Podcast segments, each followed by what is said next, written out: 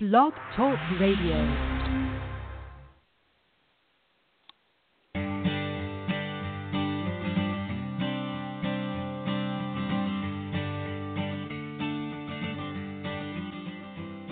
Hi, and welcome to the Art of Film Funding. I'm your co host, Claire Papan, along with Carole Dean, author of the best selling book, The Art of Film Funding.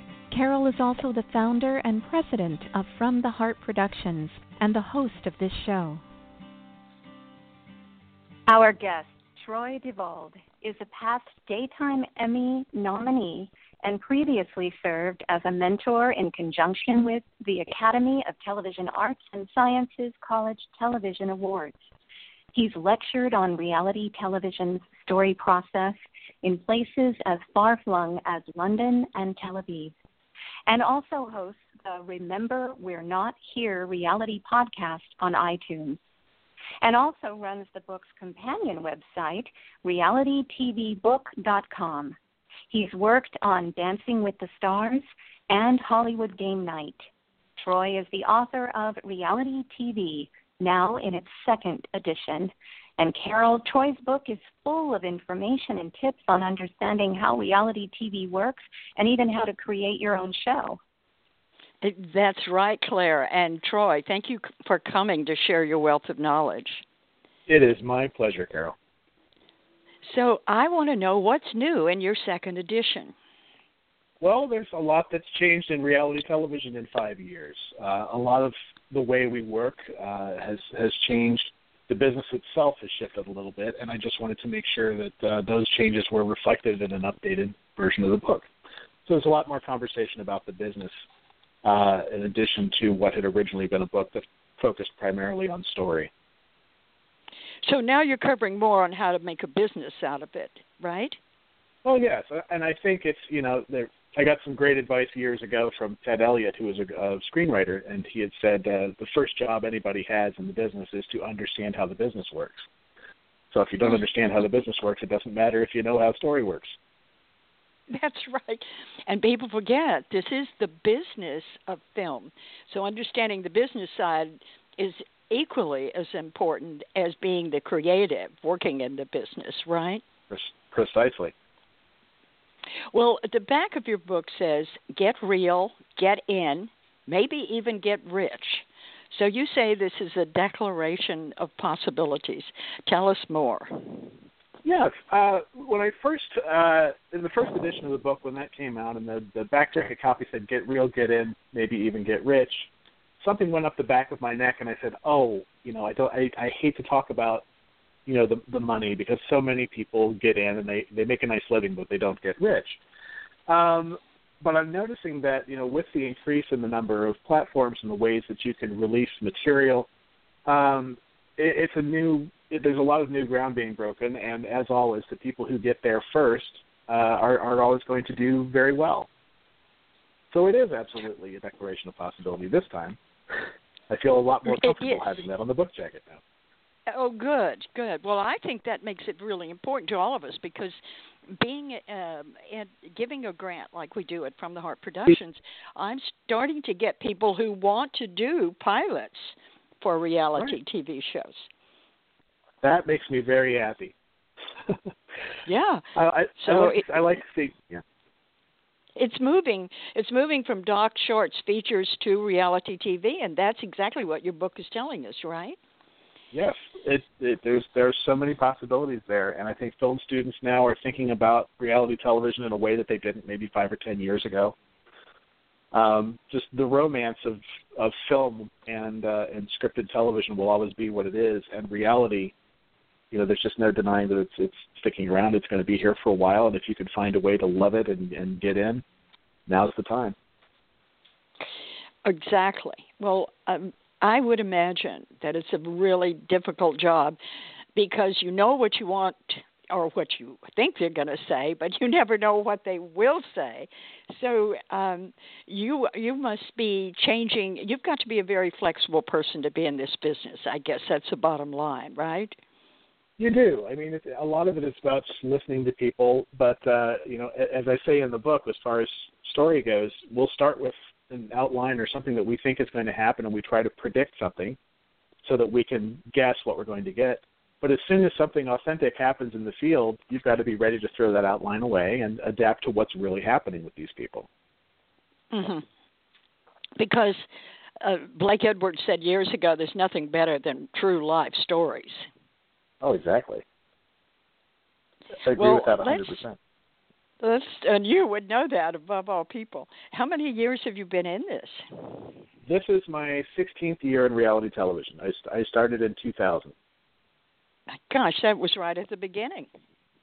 Well, you know, I, I was lucky enough that I got in right about the same time that Survivor blew up and uh, reality television sort of exploded, and it, there was a vacuum there, and that there weren't that many people working in reality television. And as these things proliferated, you just got sort of pulled forward. I was a producer within the first year that I was here. I went from logging tape to, you know, being one of the story producers who was actually putting together the show before the the, the show itself had had finished its first season. So I'm very fortunate to have been here when I was. Well, tell us what a story producer does, Troy. Well, what a story producer does is uh, they come in at any one of the three stages of production. Some of them work in the field. Some of them work, you know, uh, pre-production. Some of them are more centered in post. Most of what I've done is in post. But what a story producer will do is uh, they basically try to figure out how to construct a story that is going to work. They, the ones that are in the field, the field producers, will follow the action and help guide it in directions that are most helpful to us on the post side, um, meaning that everything has a beginning, a middle, and an end. If there's a story, there's at least three scenes there, so you can set it up, do something, and then talk about the fallout from it. Um, and good producers have very light touches. Uh, we're not guiding people around. We're not saying, "Hey, here's answer this question to this, for this, or answer this question for that." The reactions always have to be real. So it's just about interacting with the cast and making sure that they're authentic at all times. Uh, on the post side, we do a tremendous amount of compression of time uh, where we take events that may have occurred over the course of a month and somehow condense it to look like it happened over two days because that's where the real material is. So there's a lot of. oh my gosh. You know, is that yeah, difficult? Can be tough. Uh, there are shows where it is easier than others. Um, a lot of times there are restrictions on who you're shooting, especially on occupational shows. Um, I cannot tell you how much I admire the people that have been doing Deadliest Catch for years, because it's just it, it's trying to take those things and put them together into a coherent storyline is is not easy, and they've done a phenomenal job with it. Right.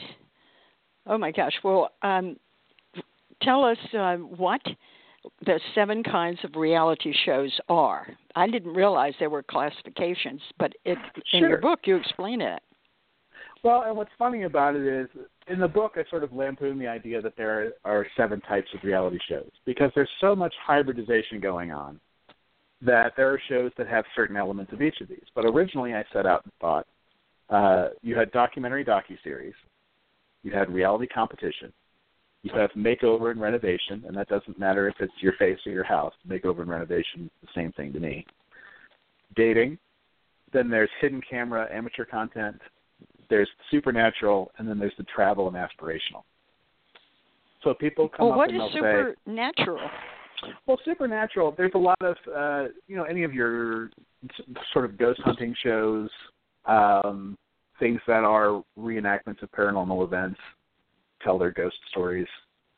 Um, it's really sort of become its own thing over the last maybe five to ten years.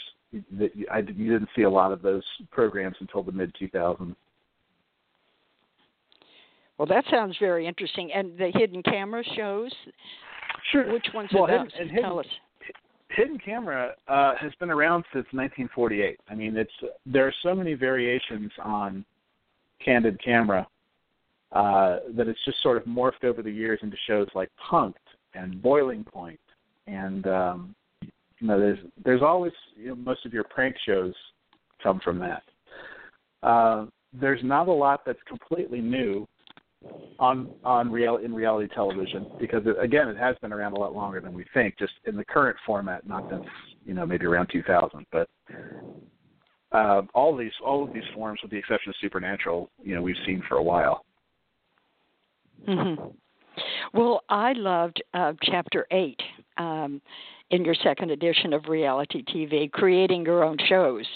So, uh, first, you say you need to understand the market, right? That's so. Ab- tell us more about that. Absolutely. I think the mistake that a lot of people make that have an idea or a concept for a reality show is that there isn't a network whose programming demands include the the concept that you have. And as much as we'd all like to believe that we're trailblazers and we're going to show the world something they haven't seen before, the reality of the situation is every network has a very specific directive. Um, I worked for a, a network uh, fairly recently, worked for a production company that had a deal with a network rather, and we were doing a show that was a relationship-based show. Um, the rela- the network got a new president while we were in the process of producing the show, and the show was canceled because the new direction for the network was we don't want to do re- the relationship shows so much anymore. We're going to try and move in this new direction. So if your concept, no matter how good it is, if there is not a network that has that sort of on its shopping list, if they're not looking for that type of show, you're not going to be able to make a sale. And also, when you present to a production company, because a new creator cannot usually take a meeting with a network, um, you have to go to production companies that have existing relationships with the networks that you see your shows fitting in with.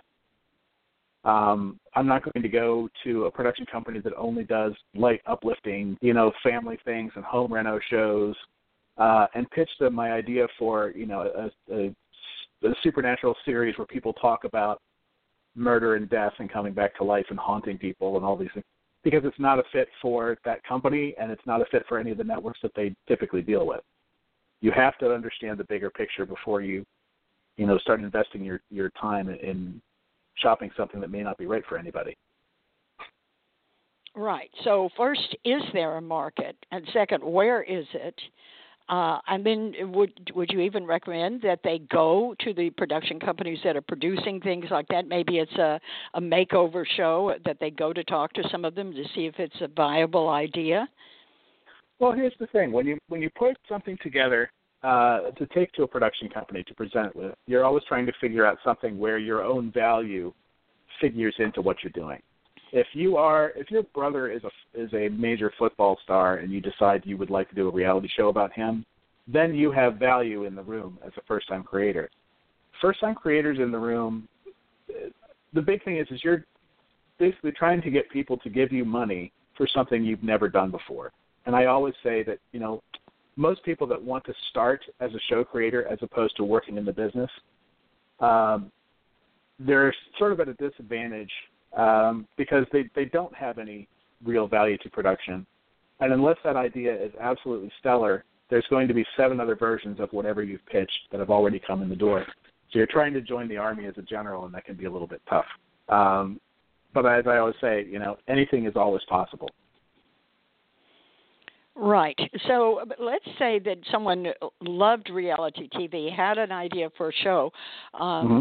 The the real way is to get a job in reality TV, find out who how it works, so that you have some experience, and and then you would learn who would who is the producer or the production company that you would go to to help you make it, and you move into it from uh, a true online position, right?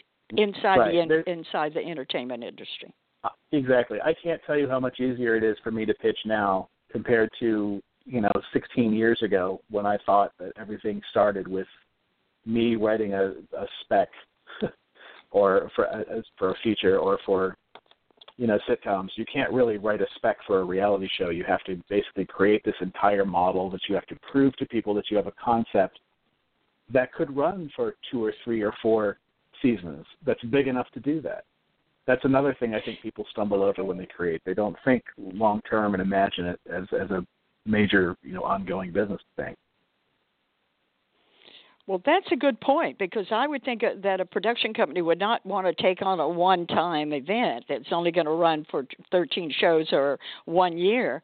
Uh, there's just too much in the startup process, right? Exactly, exactly the only exception to that being, I think Fox for a very long time, uh, when Mike Darnell was there years ago, you could do a show like My Big Fat Obnoxious Fiance, and they put it up for they put it up for one season, and it would do very well, and they would consider that a successful experiment. If it ran one good season, that was great. You know, they weren't necessarily looking for things that were going to run forever. Uh, but I don't see a lot of places now uh, that are looking for shows that are sort of one-off, sort of event type uh, one-season shows. Okay. Well, this is so important to hear from you because you know the market. I mean, how brilliant of you to write that book for all of us. So, where can people buy your book? Well, the book itself uh, is available at Amazon. It's available at mwp.com. You can get it through the Writer's Store. You can get it through Barnes and Noble online. Um, almost anywhere that you can buy any books on film or television, you should be able to get it or you should be able to order it. Um, it's okay. distributed through a company called Ingram, so it's all over the world right now. So you can find it pretty much anywhere. Okay, reality reality TV second edition. Great. Yes. Okay, so second, you say uh, in the reality TV, uh, how to create your own shows. You say that make sure it's a working, a workable concept. Yes. And a workable concept is the example that I very often use when I lecture is uh, if you had a show called Celebrity Choir that you wanted to pitch, and the idea is that every week you're going to go out and you're going to create a choir of B-list celebrities, and they're going to have to put together a performance. Well, you think about that in terms of an eight episode season. If you have 20 people in that choir, you're going to have to cast 160 celebrities to do an eight episode season of that show. Wow. That is that is highly impractical. It co- would cost a fortune. Um, but if you had a version of it where you just said, every week we're going to have a different celebrity and we're going to put them in charge of putting together a music program with a choir in some small town. Well, now all of a sudden you only have to hire eight celebrities. It's something that's small enough that it can be done. People can travel and, and produce that show, and it becomes a lot more realistic. Um, there are people that have you know you you pitch a show you know that's that's going to cost an outrageous amount of money or that it's going to be logistically impossible to execute you're going to look foolish in the room and you're really going to ruin your opportunities to be invited back to any of those production companies to pitch because they're just going to look at you like you're insane um, so when you when you're when you're coming up with your ideas you know at least have an idea of of how practical things are don't pitch a show like if I wanted if I was if I went out and tried to pitch a show with MC Hammer in it. Well, uh, he's not a friend of mine. I've never talked to him before. I don't have a talent agreement with him. The first question they're going to say is, "Well, what are his terms and so on and so?" And you say, "Well, I, I don't know him. I just would like to do a show about him." and then all of a sudden, it's again, it's that sort of what are you? Where are you coming from? This is not a workable concept. You do not have talent on board you know, at the time of the pitch, which is something I always advise people to do. If you have talent that that is willing to say, "Yes, I'll attach myself to that show while you pitch it for 90 days," you know, yeah, it, yeah, it, it it suddenly turns something into something with value, and again, something that is executable should it happen to sell. Very smart. The fourth thing you say in the book is creating the one sheet. So tell us what that yes. is. Um, a one sheet is basically a single page description of how the show works. Um, the way I typically write them is I do a log line at the top, just a one or two sentence summary of what the show is about. Uh, then I write a full summary that basically explains the process of how the show works. If it's a reality competition show, it's really important that people understand. Uh, there's a term that we use in the business called the elimination metrics you have to come up with some way that the show can be executed where, you know, if if there's a tie, the show doesn't completely disintegrate. Somebody has to win. Somebody has to go home every episode. How are you going to make sure that that happens? Um, and it's just doing it, just getting that on, on a single page, sometimes two, um, but I always prefer to do it in one, just so that you have a very clear way that you can present it. Now, a one sheet, I don't recommend leaving them behind in meetings. Um, there was a meeting that I had several years ago with a big network that the development executive was extremely excited about the project.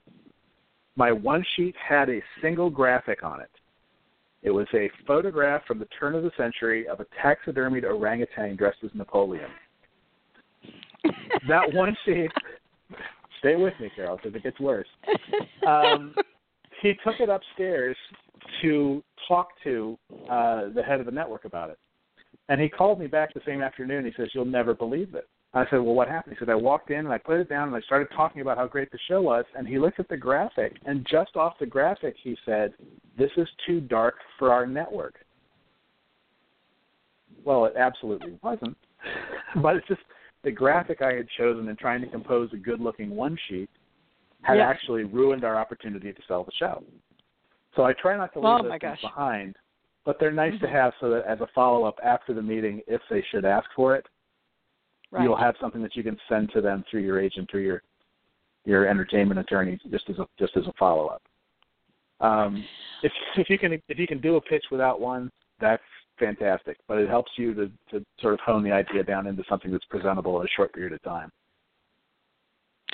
Well, um, I want to uh, hear about the pitch, but uh, the real question I should ask next is how do you get an appointment with someone in a network? It is very difficult. Uh, I would tell you to look for uh, agencies, managers. Um, if you can't find one, an entertainment attorney can sometimes do it. There is so much stuff coming in over the transom in reality and nonfiction television that people just can't process anything. So they, you know, the, the the same thing for film is that those firewalls exist for a reason. Is they're trying to keep the amateurs and the hacks out.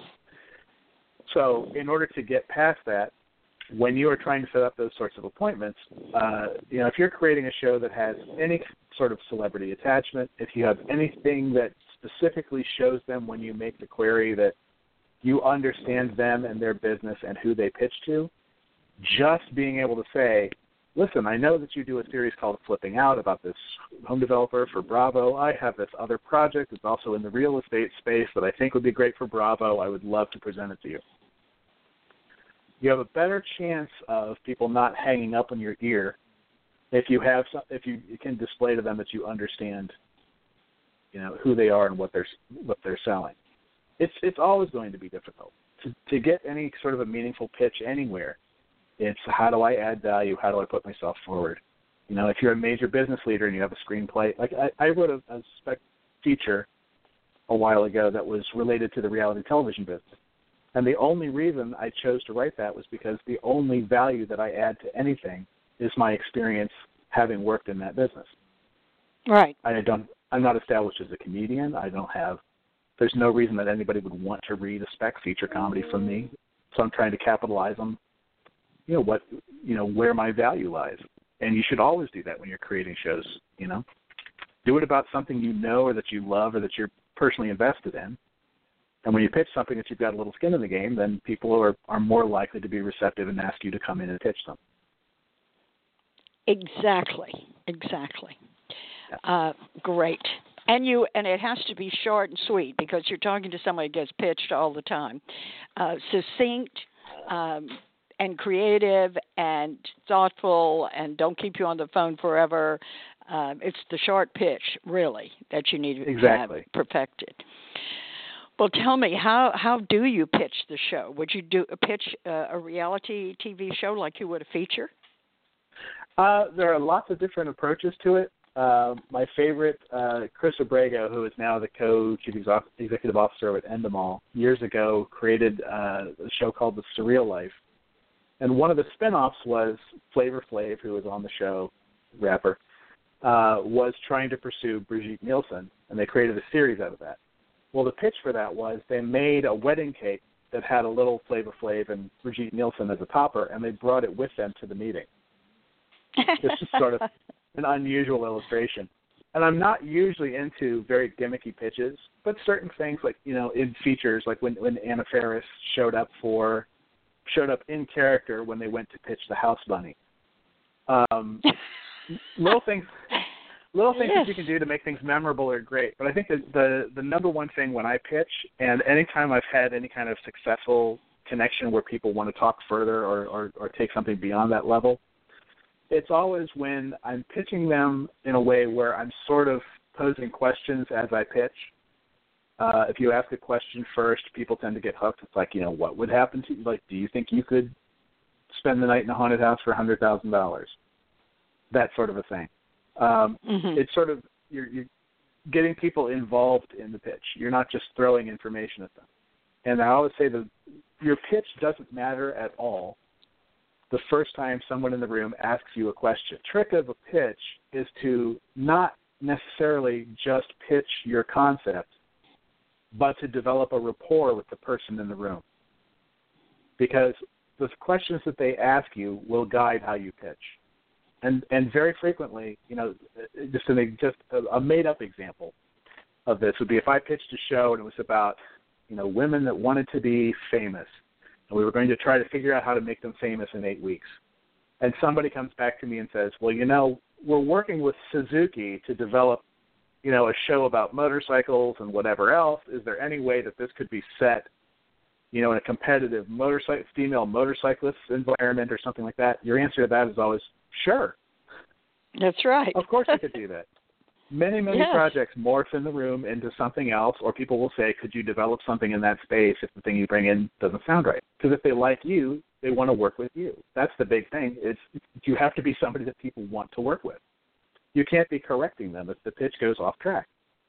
If they say, "Do you want to do right. a thing with motorcycles?" and you say, "No, no, that's not what this is about," well, congratulations, you've just walked away from the possibility of, of doing, you know, an eight-episode run of a series sponsored by Suzuki. Ah, right. And that sounds like a fun show.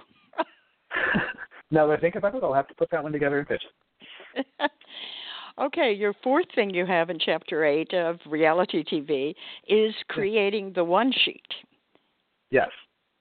And and you know, as we've been talking about, the the one sheet is just that that single uh, the, the, the most simplified version of your idea It just sits on a page with a log line and a summary of how the, the show works and whatever the elimination metrics are if it's a reality competition show, and just something that you have to have ready.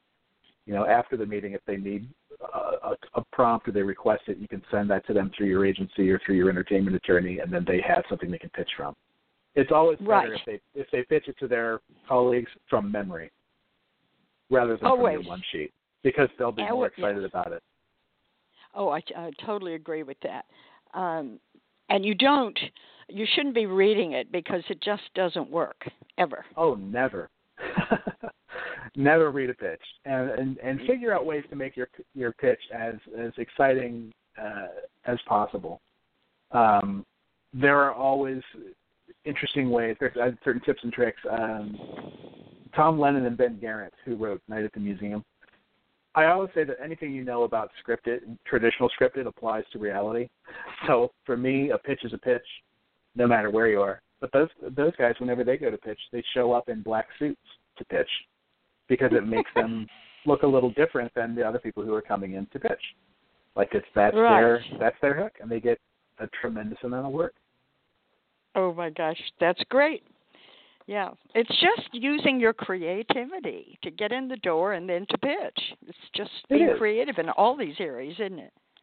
and and balancing it. I mean, you don't want to go in and look like a complete lunatic.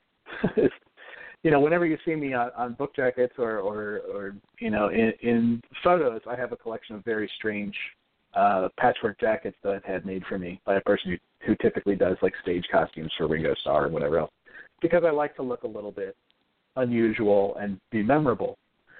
Um, but everything that comes out of my mouth is so incredibly straightforward and you know, I'm, I'm just a, a, a big his, his, historian at heart. So when I talk about something, it's like, well, you know, five years ago you made this, three years ago you made this. I know that you made a certain turn here. This seems like the next logical step for you based on the things you've been producing. That way, Brilliant. it- it- you know, you I have an unusual look. You're going to remember me, but what you really remember about me is how much I love the business of reality television, how much I bothered to research you and your company so that I'm not coming in to waste your time. Exactly. Oh, Troy, that's I love it when people call me and they they say, uh, "Carole, I love the film that you that won your grant," uh, and then then you know I'm listening because I know they've done their research and she she or he will know what kind of funds we have filmed in the past. Yep. I mean, what kind of films we funded in the past. But I have to say, I love the jacket of you on this book. Now, Michael Wiese never puts a picture of anybody on the cover of the book, but so he couldn't resist it. This is terrific. And the jacket you have on, whose face is that? the whole that particular jacket. I'm a big fan of a band called the Tubes, and uh-huh. that jacket I, I had made is all album covers uh, from the Tubes, and the gentleman whose face you can see on the jacket is Prairie Prince, um, who is a, oh. a fantastic yeah. So yeah, it's it's not one of it's not the most subtle thing I could wear out. but uh no, but I would have to come meet you. I I mean I would be driven to find out who you are and what you did because that it, that is a great creative shirt. I mean it just shows you're full of creativity. Or or at least I trust other people enough to make me look loud, you know. well done. Well done. Well, okay. Next, you talk about the deck. So tell me yes. what that is. Uh, what a deck is, and these are very hard to find examples of online, which I think is interesting. It, I, I wish I would have gone into it a little bit more in the book.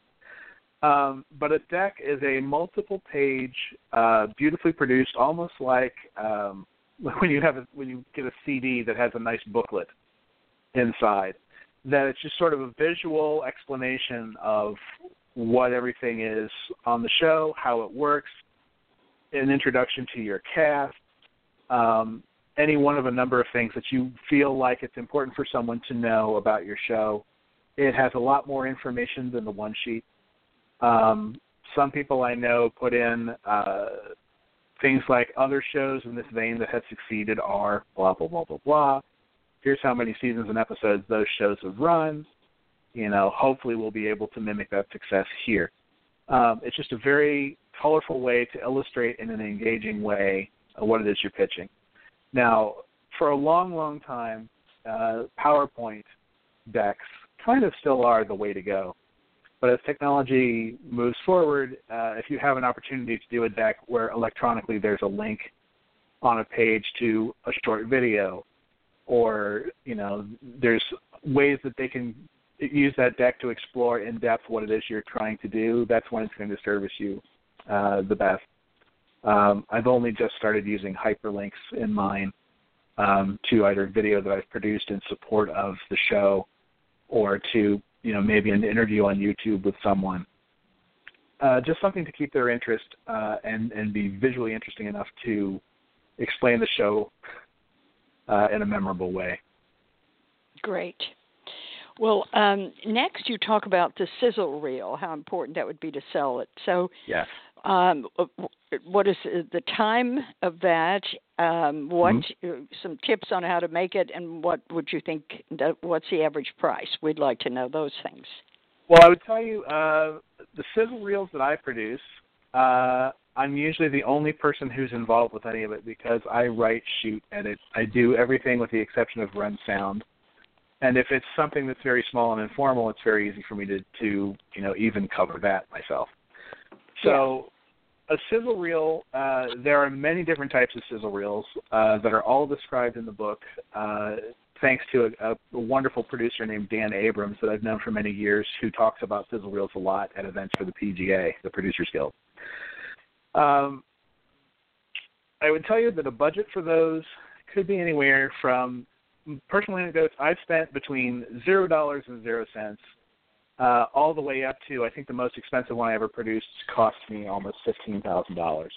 Um, but again, you know they don't have to be super involved. It's just a matter of displaying in a visual way. Some people make a fake commercial for the show. Some people go out and shoot something that looks like a highlights reel um, of a possible season. There are lots and lots of different ways to address those. As far as the time on those, uh, conventional wisdom says three minutes would be a max for those. Um, I typically don't produce any that are more than about 90 seconds, and if I can keep it under a minute, I'd really like to do that. I think the key to success is always leaving just enough to the imagination that the executive can fill in whatever blanks they would want to fill in with their own version of something. Right. Get the idea get the idea across, but it's more just to kind of turn the crank and get the motor to turn over in their brain so that they can really start thinking about the show. You you don't want them sitting there waiting for it to end. Um, Very so keep, true. So keep it nice and short.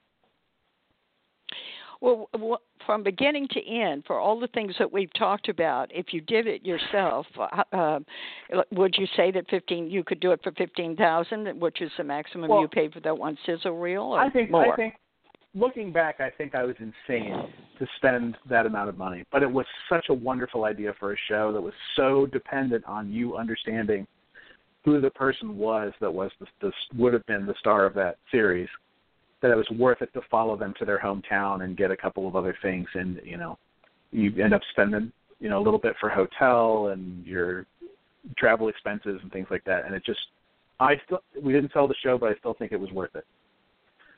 Good. Um, but keep it keep it cheap. I mean, it's a it's based on it's a very it's like win, selling a show is like winning the lottery.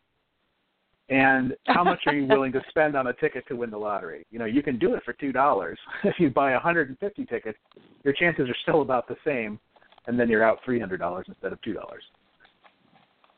Well, um, this what are the percentages of people who have ideas that actually get them made? I Did you think honestly, that it's one percent? I I would think that it's I would think that it's probably less. Um, Oh, but in, in the same way that those odds don't dissuade filmmakers from writing spec scripts, I don't think that it should dissuade you from putting something together to try to sell in reality television. As you you you sort of have to to pay to be in the game on a certain level, and it's you know if you're too afraid to write something, if you're too afraid to try, then you've absolutely lost. Um, and there are, are many opportunities that I've had where I've pitched people who've said no, and then six months later I get a phone call and they want me to come work on a show as a supervising producer or a co-EP because it was about forging a relationship, not selling the show. Sort of like Yes. don't don't put don't think that selling the show is the ultimate you know pass or fail when you're out there creating. If you're trying to get a job in or work in reality television, you may end up with a an offer to come work in development at that company. There's all kinds of other things that could happen to you, you know, that are are wonderful advancements that are not the same as selling a show. no, it's all about you. I mean, I want to know who you are. If we give you a film grant, who are you? Uh, that's more important to me than what your film is. You first, then the film second. Yeah. Well, um, all right. So now you you say uh, next we have to take this to market. So we touched a little on that. Do you want to add any more to that? Not really. I think we've we've covered that pretty well, and whatever we've missed is in the book. Okay. And chapter 10 says understanding the global market. So you want to how does that work for reality TV? I never even thought that there would be a place in in Europe for some of the stuff we watch here, but I is there? Well, well, here's the thing: is um, as Americans, we have a tendency to think that nothing happens outside of the borders of the United States. well, if I don't make it in Los Angeles or New York, I failed. It's the end of the world. Um, I when I lectured in Tel Aviv, there was a, a fantastic guy. His name was Avi Armoza. He owns a company called Armoza Format, um, and I started seeing what they were doing there. Uh, I had known for years that in the United States, because there's so much capital investment in making anything for television, uh, we end up buying a lot of existing formats from other countries. Um, there, if a show does well in Denmark, all of a sudden, you know, there's an American version of that. We somebody pays for the intellectual property rights to produce it in the United States. It goes on, it succeeds or fails, and the process repeats itself. But because the business is so risky, the idea that an idea has proven itself anywhere makes it more legitimate somehow when the networks are shopping. Uh, it, it really turns it, really kind of turns things over. It's like, oh, so they're finding things to buy outside of the country. If you're pitching a Right. show overseas, the intellectual property laws are often very different there, um, meaning that the creator of the show doesn't get a little piece of the show like they do here, or gets a, a fee per episode or something like that. Um, if you sell a show in Israel, or if you send a show in, in certain other places where the IP laws are different, uh, that show will sell into 10 or 15 countries, and you're the creator. You own the IP. Like it's your show. That money, if they decide to adapt your program for another thing, belongs to you and whatever the company is that you're working with that's that's putting it out. So you have lots of little shows. Like there's a great show uh, that's that started, I think, in Israel called um, Couch Diaries. Great example. Couch Diaries, I think, has been sold into more than a dozen global markets. And I think that MTV at one point picked it up for the United States. I don't know if it's made it to air or not. I haven't paid very close attention to it. But the idea of having a show that you know is big in Poland or big in France or big, yeah, I, you know, money is money.